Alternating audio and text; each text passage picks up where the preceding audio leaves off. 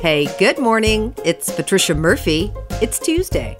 This is Seattle Now. If we can make one sweeping stereotype about Seattleites, it's that many of us are pet people. Now, a clinic inside a youth homeless shelter in Seattle's Belltown neighborhood has found an innovative way to get people connected to services by offering vet care. KUOW reporter Eilish O'Neill was out at the clinic recently and is here to talk about what she learned. But first, let's get you caught up.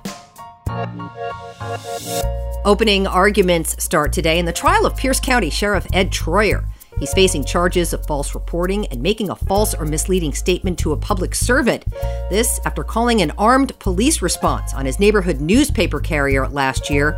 He told officers the carrier, who's black, threatened his life, which he later admitted wasn't true. Regardless of the outcome of the trial, Troyer says he will stay in his role as Pierce County Sheriff, which is an elected position. The deadline is here for Seattle to finalize its budget for the next two years. Council member Teresa Mosqueda says the city's Jumpstart tax program will cover some of the huge deficit the city was facing. $1.2 million from that pool will go towards food assistance programs. The city council is scheduled to vote on the final budget today. And we're in for some cold, wet weather this week. The National Weather Service says a strong system will bring wind, rain, and off and on snow throughout the week. The mountains and north of the city will likely see the most accumulation. Remember, take care out on the roads and sidewalks because even a little bit of snow can be deceptively slick.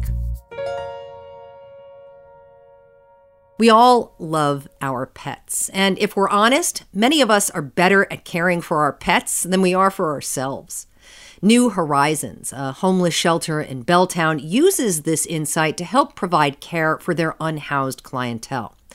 Veterinarian Katie Kuehl helps operate the clinic and recalls talking to a patient about finding fleas on her cat.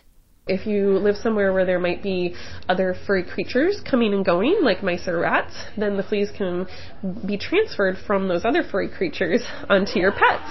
And the, the client was like, oh, well, that makes a lot of sense because this cat really likes to catch mice and bring them to me as a present. Kuehl says the patient was also getting prenatal care. And because of that, she was able to speak to a clinician on the medical side about the risks of mice passing disease, not just to her cat, but to her as well it's really important knowing that environmental risk of the cats and the mice in the same environment as this pregnant person to catch that and do additional screening for toxoplasmosis because we know that that can cause really serious problems for babies. Mental health is another big focus of the clinic. Anina Terry is the clinic's medical director. She says that instead of talking about themselves, sometimes people will project their feelings onto their animals. They'll come to the veterinarian saying, Bob's really can't sleep at night and Bob's really anxious. And you look at Bob and Bob is like the most chill golden retriever. And you're like, well, that's interesting. The clinic has seen an increase in patients since incorporating veterinary care, so there might be something to this model of human and pet medical synergy. KUOW reporter Eilish O'Neill is here to talk with us about it. Really glad you're here, Eilish. Thanks so much for taking the time. Thanks for having me. So there's a lot of reasons people become homeless and have pets. Sometimes the pets are coming with them, but sometimes they're for protection and companionship. Tell me a little bit about what you learned about what animals mean to people who are unhoused. I learned a couple of things. One is that a surprising number of unhoused people have pets, um, anywhere between people aren't really sure, but maybe between one and 10, up to one in four people who are experiencing homelessness have a pet. And often, as you said, that's for protection or for companionship. It can be really good for people's mental health to have a constant companion. Yeah, yeah. Now, this service allows people to bring their pets in for care, but it's really a touch point that can start a larger conversation. Let's talk a little bit about how that works. Yeah, so twice a month, there is a veterinary clinic inside a homeless shelter for youth and young adults in Seattle's Belltown neighborhood. And that vet clinic is actually located outside a human health clinic. So people come in, maybe they live at that shelter, maybe they stay at that shelter sometimes, or Maybe they're living in an encampment or on their own or in a car or they're couch surfing and they come in for the veterinary services. And then while they're there, the human health provider, an RN or a doctor, comes out and says, Hey, do you need anything? What about your healthcare needs? What was the last time you had such and such addressed? And it starts a conversation about other needs that that young person might have. Why start with pet care? Why start with this conversation about the pet? It brings people in because people are more likely to seek out care for their pets than they are for themselves. But it also is a conversation starter because people love talking about their pets. And one of the providers there, who's also the clinic's medical director, told me that asking people about their pets and what their pet does for them can provide a window into the person's mental health. Um, why do you have a pet? And what does this pet do for you on a day-to-day basis? And someone says oh well i you know am very very stressed all the time but i feel less stressed when i'm interacting with my pet. And then that can be a window into the person's broader mental health needs. All right well let's talk about the kind of care. Say someone says, you know, I've been a little stressed out. My dog really helps me. What kind of care and services can people receive following those really important conversations? The providers told me there's a couple of kind of big baskets of healthcare needs for homeless youth and young adults. So, one is mental health. About half of homeless youth have depression or another major psychiatric diagnosis. And unless they get that addressed first, get the therapy or the medication that they need, it can be really hard to exit homelessness because mental health is the foundation to being able to maintain a full time job and being able to have healthy interpersonal relationships. So that's a big need.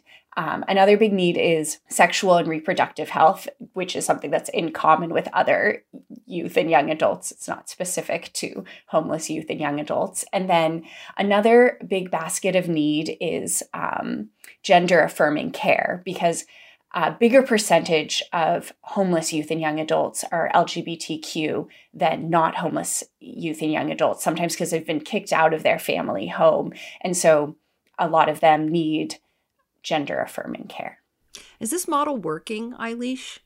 It is. So uh, the the human health clinic that's in the shelter has been there since it opened, but then they started the vet clinic two years later. And since the vet clinic opened, they've had an increase of 42% in the patients coming for human health care because so many people are coming in with their pets, meeting the provider, establishing trust, realizing this is a, a safe and welcoming place for me to get my healthcare needs met as well. Fascinating. Does the clinic face any challenges that they're trying to overcome? It's kind of more a feature than a bug, but it just requires so much time and investment to build that trust in these relationships that the um, clinic. They have the vet clinic twice a month on a busy day. They see eight human animal pairs. It's just a lot of investment. It's a lot of time and resources. Yeah. So this is this a first in the nation model? What are we talking about here? There are other places that co-locate veterinary and human care to try to bring people in.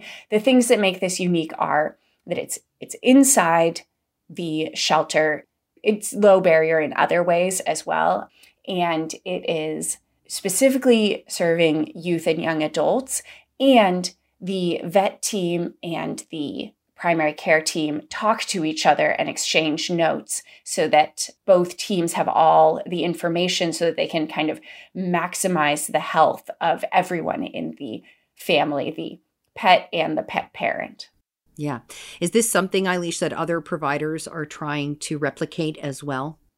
Yes, the clinic built a toolbox for other organizations who want to start similar clinics, and a similar clinic is opening in New York City in January. KUOW's Eilish O'Neill, really appreciate your reporting. Thank you. Thanks for having me.